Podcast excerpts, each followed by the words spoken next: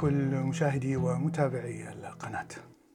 منذ أن اكتشفنا ال DNA وحتى عندما قمنا بوضع خريطة كاملة ل DNA الإنسان انتشرت بعدها أبحاث في مجالات علمية كثيرة مثل معرفة النسب الإنساني، معرفة خصائص الشعوب عن طريق ال DNA المشترك ما بينهم، ما هي الجينات التي تسبب أمراض معينة لا تكون بسبب فيروس أو بكتيريا، وطبعا مجال صنع الأدوية التي فقط تحارب جين معين موجود في خلايا معينة وخاصة مثلا خلايا السرطان. في هذه الحلقة نتكلم عن تاريخ الأسلاف المشترك ما بين البشر الحاليين عن طريق دراسة ال DNA. وتعريف سريع لل DNA هي أحماض نووية تلتصق بعضها البعض، نحن نعرف أربع أنواع من هذه الأحماض، وال DNA في الإنسان يحتوي على 3.2 بليون من هذه الأحماض النووية الملتصقة ما يسمى ب base pairs، ومجموعة تكون الجينات، والجين هو أصغر وحدة ممكنة التي تنتقل بأكملها من الأب والأم إلى الأطفال. والكروموسوم هو مجموعة من الجينات والإنسان عنده 23 كروموسوم في الحقيقة هو يشترك مع الشمبانزي من أصل واحد والشمبانزي يمتلك 24 كروموسوم لكن هناك كروموسومين في الإنسان أعتقد رقم اثنين قد التصقوا بعضا ببعض نتيجة لتغير في ال DNA ولهذا الإنسان عنده 23 فقط. هناك كروموسوم واحد ما يسمى بال Y chromosome آه هذا فقط ينتقل من الأب إلى الأبناء الذكور وال DNA الإنساني يحتوي على 20 إلى 30 ألف جين. لكن هذه الجينات مجتمعة تصنع حوالي 250 مليون بروتين. فعمل الجين هو فعليا آه حتى يصنع بروتينات حتى تعمل شيء معين في الجسم. فإذا لا يوجد هناك علاقة واحد واحد هنا بين الجينات وبين البروتينات. والصفة الواحدة في الجسم قد تعتمد على عدة جينات وليس جين واحد. وهذا شيء مهم جدا طبعا. 97 إلى 98% من جينات البشر لا تؤثر على الجسم ولا تفعل أي شيء. وهذا شيء غريب لأنها فعليا تنسخ في كل خلايا جسم الإنسان وتورث إلى الأطفال. هناك افتراضات تقول أن قسم من هذه الجينات قد يكون موجود بنسخ متكررة فيستعمل مثل كباك اب إذا صار هناك تلف لهذا الجين الذي يكون فعال فقد يصلح من من نسخة. قسم يعتقد أن هذه الجينات التي لا تفعل أي شيء تمتلك نسبة عالية من التغيير ال mutation وهي الأخطاء التي تحصل عندما تنسخ والنتيجة لوجود هذا نسبة الخطأ العالية فهي لا تفعل ولا تفعل أي شيء. هناك نوع آخر من ال DNA وهو ال mitochondria DNA. والميتوكوندريا هو جسم غريب عن الجسم الإنساني أو الخلية الإنسانية ويمتلك دي ان اي مختلف تماما عن دي إن اي الخلية البشرية. وهو مصنع الطاقة الموجود في خلايا الإنسان والميتوكوندريا فقط تورث من الأم إلى كل الأطفال بما معنى الذكور والإناث لكن الإناث فقط يورثوها للأجيال الأخرى نحن ذكرنا ال mutation أو التغير وذكرنا أيضا أنه يحدث بسبب أخطاء للنسخ وهذه الأخطاء نحن نعرفها بالضبط نستطيع أن نراقبها في المختبر وهي ناتجة عن مركب يسمى RNA وهو هش وليس بقوة ال DNA وال mutation أو التغير يحدث في كل 300 إلى 3000 من الأحماض النووية الملتصقة. ومعدل هو تقريبا واحد على عشرة لقوة تسعة في كل سنة للإنسان الواحد. بمعنى أنه كل سنة جسم الإنسان سيحتوي على mutation واحد في جيناته. لكن لأنه 97% من جيناتنا يعني لا تفعل أي شيء فهذا ال mutation لا يؤثر علينا ولا نشعر به. لكن طبعا مع تقدم العمر وتراكم هذه الأخطاء أو ال mutation نرى أن تبدأ الجينات الفعالة بالتأثر. وهذا ما يسبب مثلا أمراض مثل السرطان أو الألزهايمر والباركنسون التي عادة تحدث عند الشيخوخة.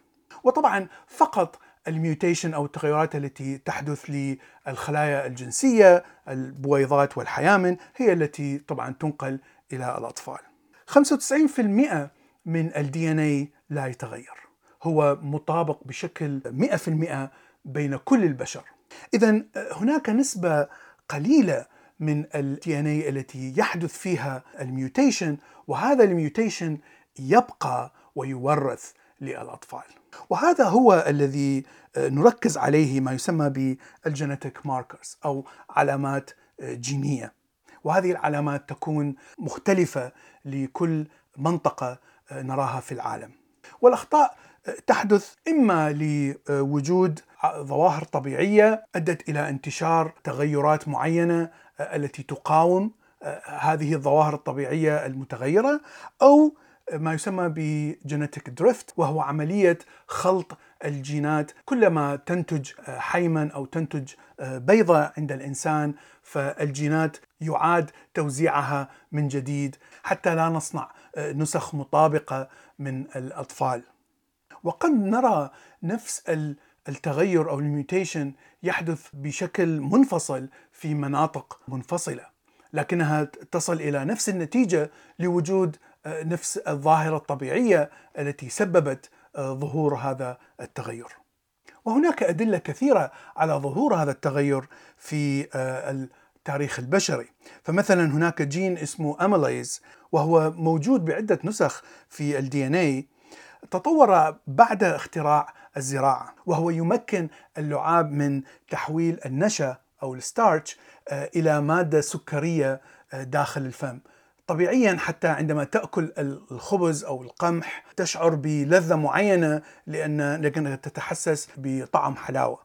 طبعا الجين الآخر المشهور هو الذي أتاح للإنسان في الشرق الأوسط أفريقيا وأوروبا أتاح للإنسان حتى البالغ أن يهضم اللاكتوز. هذا الجين غير موجود في شعوب الشرق الأقصى، الشعوب الصينية لأنها لم تستعمل اللبن كغذاء أساسي لكنها استعملت الرز أو ماء الرز كغذاء أساسي. وهناك جين آخر تغير والذي يتيح صناعة فصيلة دم أو وهي لم تكن موجودة لأن الفصائل القديمة هي عادة A و B أو AB وفصيلة أو اكتشفت في معظم شعوب أمريكا الجديدة الشعوب الأصليين طبعا وقد يكون هذا التغيير حصل نتيجة لمقاومة الأمراض التي تسببها البكتيريا. طبعا البكتيريا لا تمتلك فصيلة O لكن تمتلك فصيلة A أو B. هناك مصطلح يسمى بال haplotype. ال haplotype هو فعليا مجموعة من الجينات التي تستعمل ك marker أو علامات على الجينات التي تبقى في مجموعة معينة في منطقة معينة من العالم. ال Y chromosome يحتوي على كمية كبيرة من أنواع ال haplotype ونفس الشيء للميتوكوندريا. وعادة هؤلاء ال Y والميتوكوندريا DNA معدل التغير فيها يكون عالي جدا ولهذا فهي مفيدة في وضع هذه العلامات في مناطق عالم مختلفة. اليوم نرى أن أكبر تغير في الجين البشري في الشعوب التي تسكن أفريقيا. وكلما نبتعد من أفريقيا كلما تقل نسبة هذه المتغيرات في الجينات البشرية وهذا شيء يعطي أن الإنسان أصله من أفريقيا إذا كانت هذه المجموعات البشرية في أفريقيا يعني عاشت 300 ألف سنة إلى الآن فمن الطبيعي أن التغيرات التي تتراكم في ال mutation لل DNA تكون أكبر نسبة وهذا ما نراه في الواقع. ولأن الإنسان سافر بمجموعات صغيرة وليس مجموعات كبيرة الاتصال ما بينهم كان يعني نادر جدا. يعني نحن نعرف مثلا هناك مجموعة من البشر هاجرت ووصلت أستراليا تقريبا 60 ألف سنة ماضية. لكن لا يوجد أي ربط ما بين هذه المجموعة وبين مثلا الأصل الذي هاجرت منه من أفريقيا. ولهذا نرى تراكم DNA والاختلافات يعني ظهور haplotype واضح ل Aborigines في بأستراليا تراها ال genetic markers يكون واضح جدا ومميز عن كل باقي العالم. وهذا الشيء الذي نراه في كل هذه المجموعات لأن كل المجموعات التي سكنت مختلف بقاع العالم كلها كانت تعيش بمجموعات صغيرة ومنفصلة ولا يوجد ترابط أو اختلاط ما بينها. وطبعا هذا تغير بشكل كبير عندما اخترعت الزراعة وبدأت الحضارات القديمة في الشرق الأوسط وشمال أفريقيا وبدأ الاختلاط البشري وبدأوا يسكنون سوية وحتى بدأ هناك جينات بالتغير أو نتيجة لوجود انتشار أمراض التي بدأت تنتشر لوجود طبعا بشر يعيشون في مكان واحد. وهناك تغير آخر حدث عندما حصلت الثورة الصناعية في أوروبا بدأت الانتشار حتى إلى الأمريكيتين وأستراليا وجزر البولينيزيا في المحيط الهادئ هنا كل مجاميع المجموعات البشرية بدأت بالاختلاط، فلا يوجد هناك مجموعة تعيش بمفردها مثلا معزولة إلا في أماكن قليلة جدا في العالم. ولهذا نرى أن مثلا إذا كنت تعيش في الشرق الأوسط فإنك تمتلك جينات من أفريقيا لوجود تجارة العبيد السود الذي كانوا يأتون من أفريقيا لمدة طويلة 2000 سنة. وأيضا تمتلك دي إن اي الذي يأتي من وسط آسيا الشركس والشيشان والقوقاز لأنهم حكموا هذه المنطقة مع حتى مع وجود الأتراك العثمانيين الذين هم ليسوا من تركيا وإنما من أيضا وسط آسيا حكموا هذه المنطقة بشكل كبير وامتزجوا مع أهلها. وأنا استعملت إحدى الشركات التي تعطيك النسب عن طريق ال DNA وهي شركة 23 and Me المشكلة أن هذه الشركات لا تعطيك صورة صحيحة 100% عن الجينات أو ال genetic markers تنتمي إلى أي منطقة. لأنها تعمل بشكل إحصاء. طبعا الإحصاء يحتاج إلى كثير من نقاط المعلومات. بمعنى أن حتى أكون haplotype معين لمنطقة معينة أحتاج إلى أقل شيء 2000 شخص يعني DNA 2000 شخص من هذه المنطقة. الشيء الواقعي اللي نعرفه الآن أن معظم الجينات التي تمتلكها هذه الشركات تأتي من أوروبا وهناك عدد أقل منها مثلا في الشرق الأوسط وآسيا وعدد قليل جدا من أفريقيا. عندما غيرت ال confidence level إلى 90% أرى أن النتيجة DNA الذي امتلكه ينتمي إلى العراق بشكل رئيسي، هناك تقريبا 84% من ال DNA ينتمي إلى العراق، وهذا شيء طبيعي لأنني من شمال العراق من الموصل.